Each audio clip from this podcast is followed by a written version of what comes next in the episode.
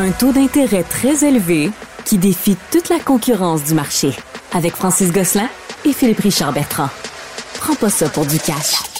Il y a beaucoup de questions ces temps-ci d'entrepreneuriat, mais en particulier d'une forme d'entrepreneuriat qui, moi, me fascine personnellement, le repreneuriat.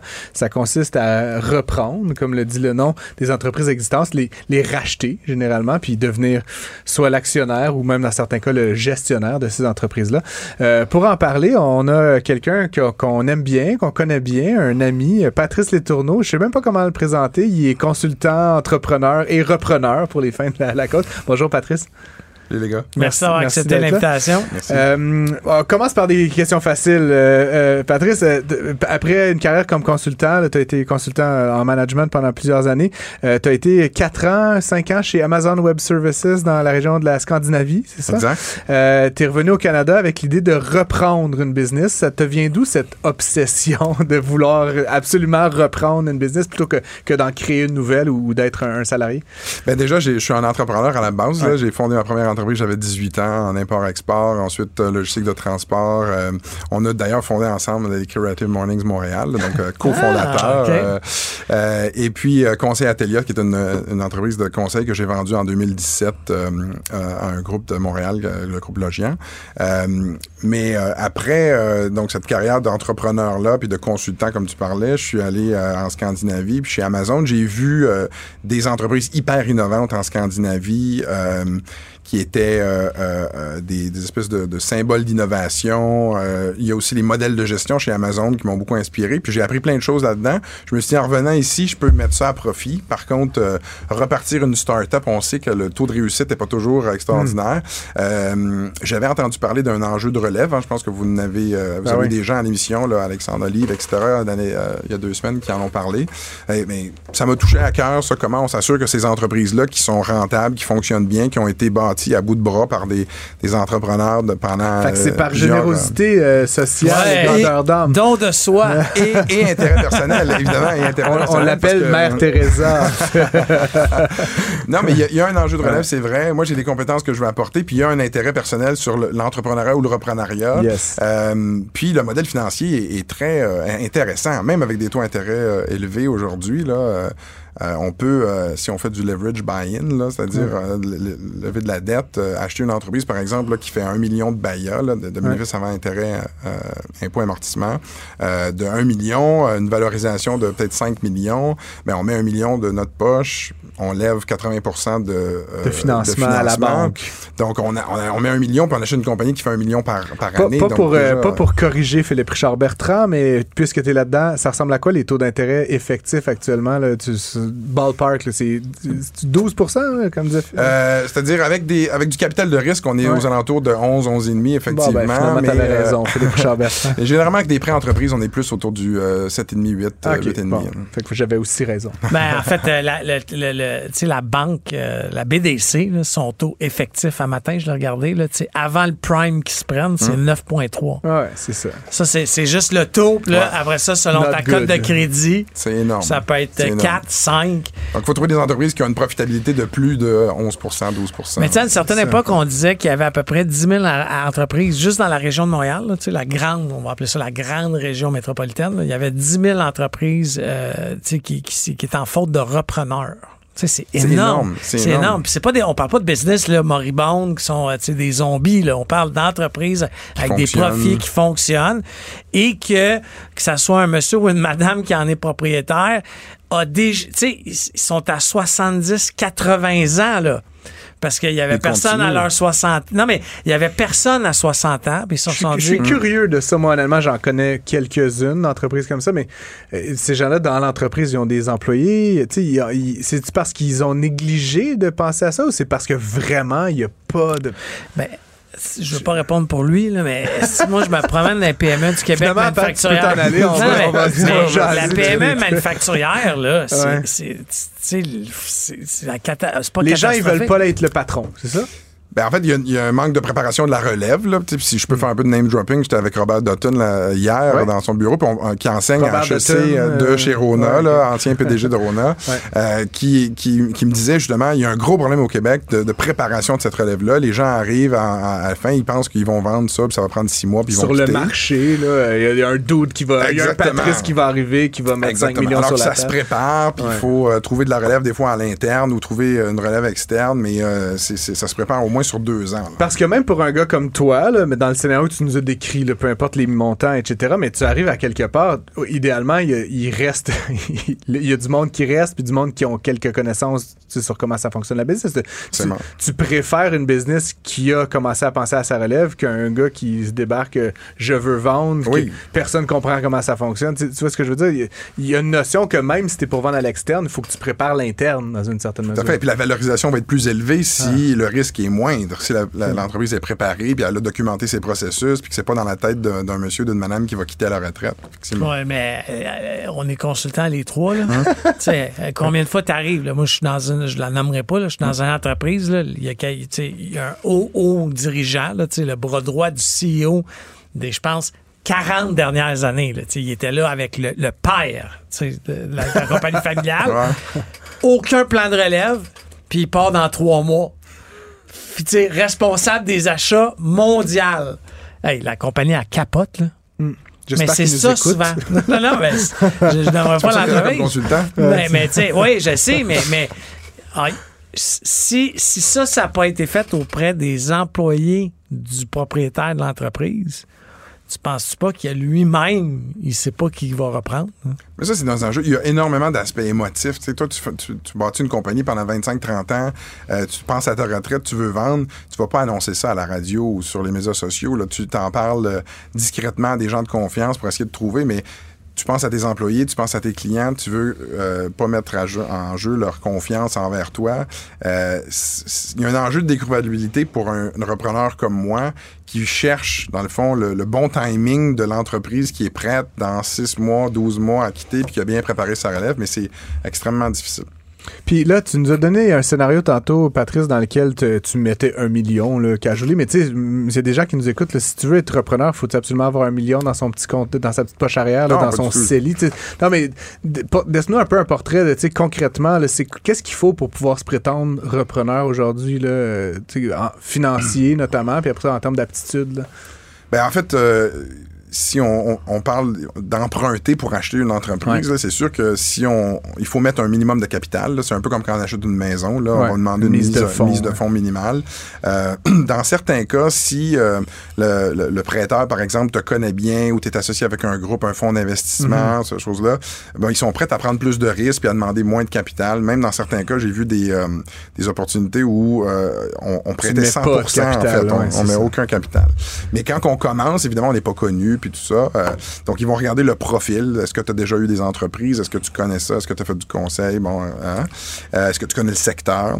Puis, ils vont évaluer le risque, puis en fonction du risque, ben, ils vont te demander une mise de fonds personnelle ou Plus pas. ou moins grand. Parfois, c'est euh, c'est de mettre sa maison. Hein? Donc, c'est pas tout le monde qui est prêt à faire ça. Il y a, un- il y a un risque certain euh, là-dedans. Je connais ça, ça. Philippe, il est locataire, fait qu'il y a, il y a plus ce problème-là. Ouais, tu vois.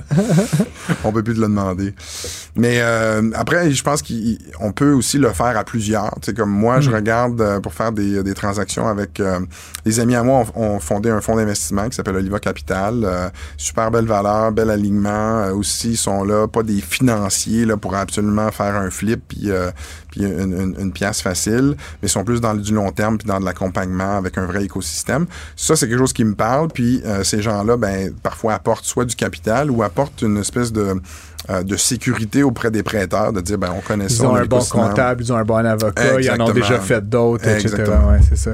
Euh, J'imagine que quand on rachète, Patrice, une business, euh, quel que soit le domaine, tu sais, il y a comme un objectif qui est pas juste de racheter puis tu sais, de se rembourser, mais souvent d'optimiser la business ou de la, de la changer, de la faire croître probablement, de la développer, etc. Euh, T'en as peut-être pas vu des milliers, mais je pense que t'en regardes depuis un, un petit moment. C'est quoi les opportunités ou les lacunes des PME québécoises, tu sais, que tu dis, ah, ça, ça serait comme un, quick win, là, tu sais, je sais pas, les RH, la technologie, c'est quoi un peu les, univers dans lesquels tu sens qu'un gars comme toi aurait le plus de valeur pour vraiment améliorer le sort d'une compagnie? Moi, ce que je vois surtout, c'est le développement des enfants. Il y a un gros, hmm. gros enjeu à ce niveau-là. Souvent, il y a des gens qui ont leur entreprise depuis très longtemps, euh, ça roule un peu tout seul, ils ont leur nom dans, sont dans confortables. Ils sont confortables, puis ils font leur, on va dire, euh, un million par année de profit, puis c'est bien correct, puis c'est pas... je parle d'entreprise, de l'entreprise. Ça peut être 500 000. Easy. Ils sont, très paresseux, ces gens-là, confortables. Non, non, mais... ils sont, mais je veux dire, c'est amplement suffisant pour un propriétaire, euh, même, même beaucoup moins, là, tu sais. Euh, donc, on se dit, est-ce que j'arrive vers la fin de ma carrière, est-ce que je vais commencer à faire du gros développement puis à travailler 80 heures semaine pour faire de la croissance?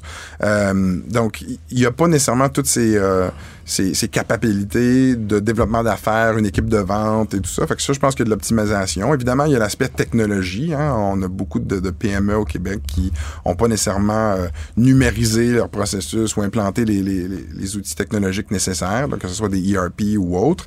Euh, puis là, arrivent de nouvelles technologies comme l'IA et tout ça qui peuvent venir mm. changer la donne. Mais on n'a pas la littératie nécessairement euh, euh à l'ensemble des, des, PME. Donc ça, c'est aussi un élément euh, d'optimisation que, que je vois dans les...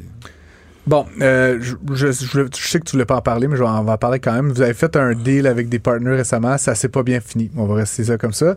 Euh, je veux pas qu'on nomme personne, je veux pas.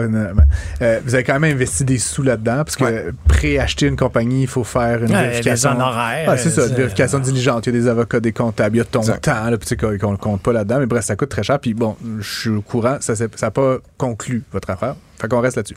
Qu'est-ce que tu as appris de ça? ben, en fait, c'est pas des nuits de risque. Hein. Si on regarde euh, euh, sur papier, là, je parlais tantôt de mm.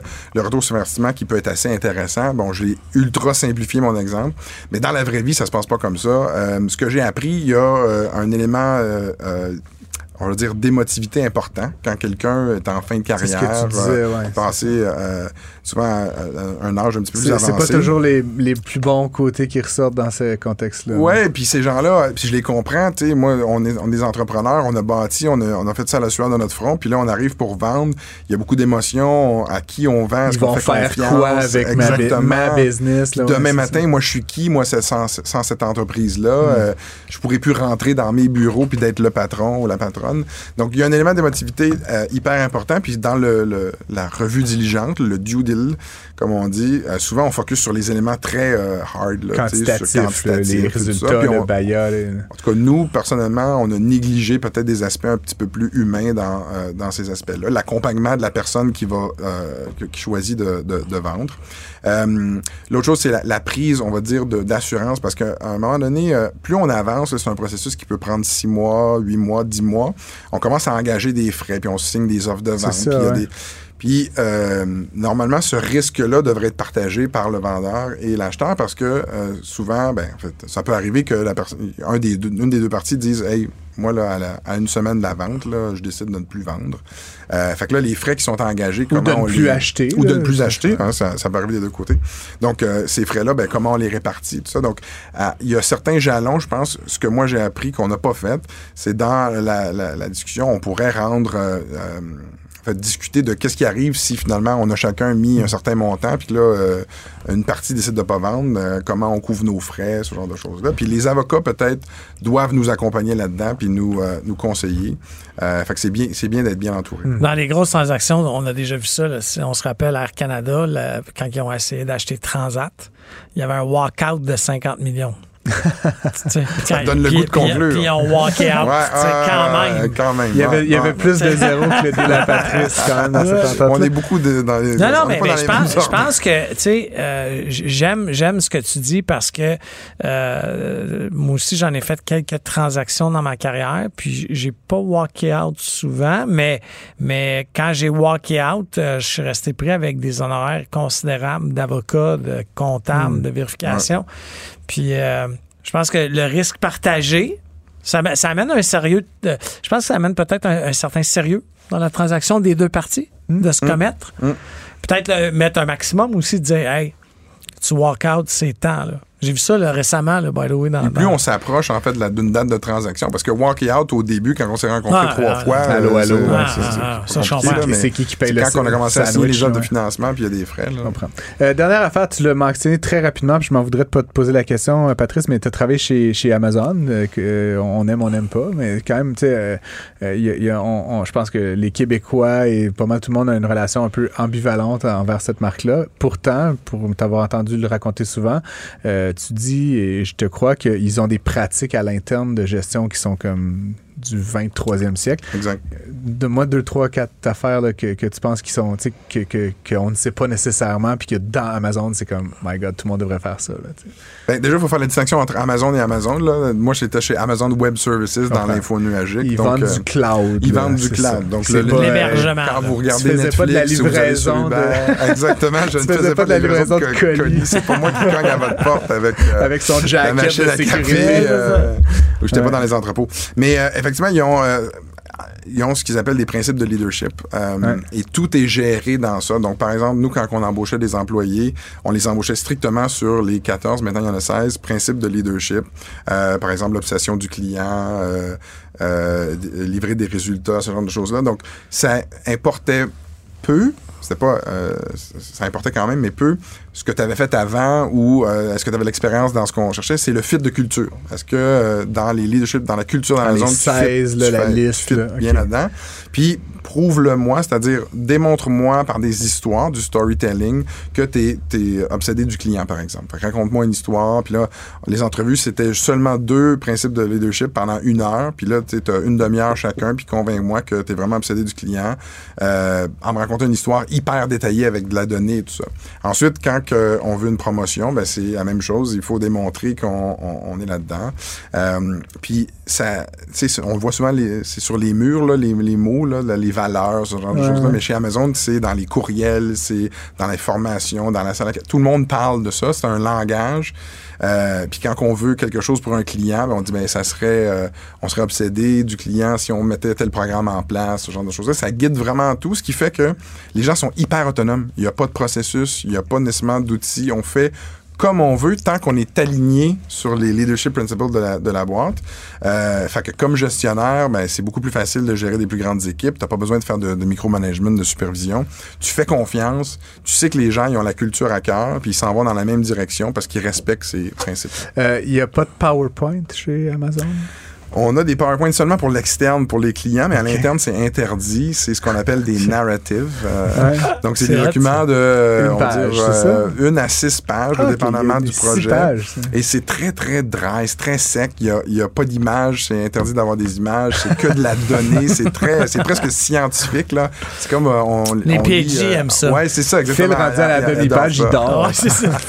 Moi, ils sont, Le ils soir, sont c'est les ils sont les. les- les- Non, bah, ça. Puis quand, les premières rencontres, c'est un peu choquant, là, mais les gens arrivent, ils ont pas reçu le document avant, et là, on est huit autour de la table, puis euh, on dit, OK, la première demi-heure, personne ne parle, on ne fait que lire le document, puis on prend des notes. Fait que là, t'arrives dans une salle, bonjour, bonjour, tu t'assois, puis pendant 30 minutes, tu lis un document, tout le monde est là, c'est silence.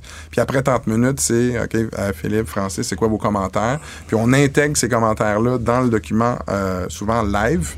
Puis on n'a pas besoin de se rencontrer une deuxième fois ou une troisième fois, une quatrième fois parce que tout le monde a commenté. Je vais puis essayer ça à mon bureau, les gens vont capoter. Il y a beaucoup de livres qui ont été faits sur la culture Amazon, ce genre de, de narrative-là. là, Euh, Il n'y avait pas un parti politique, je pense que c'était en Allemagne, le Anti-PowerPoint Party. là. Il avait fait comme une formation politique constituée en bonne et due forme. Patrice Letourneau, consultant, entrepreneur, repreneur, merci énormément d'avoir été avec nous. Je trouve que ça a donné euh, quand même un éclairage très humain, très tangible à cette action-là de reprendre des entreprises au Québec. On a besoin de plus de Patrice Letourneau, certainement, euh, au pluriel. On va lancer Euh, le site, le 1-800 patrice appelez, appelez. Excellent. Bonne soirée. Merci. Ne ratez plus rien.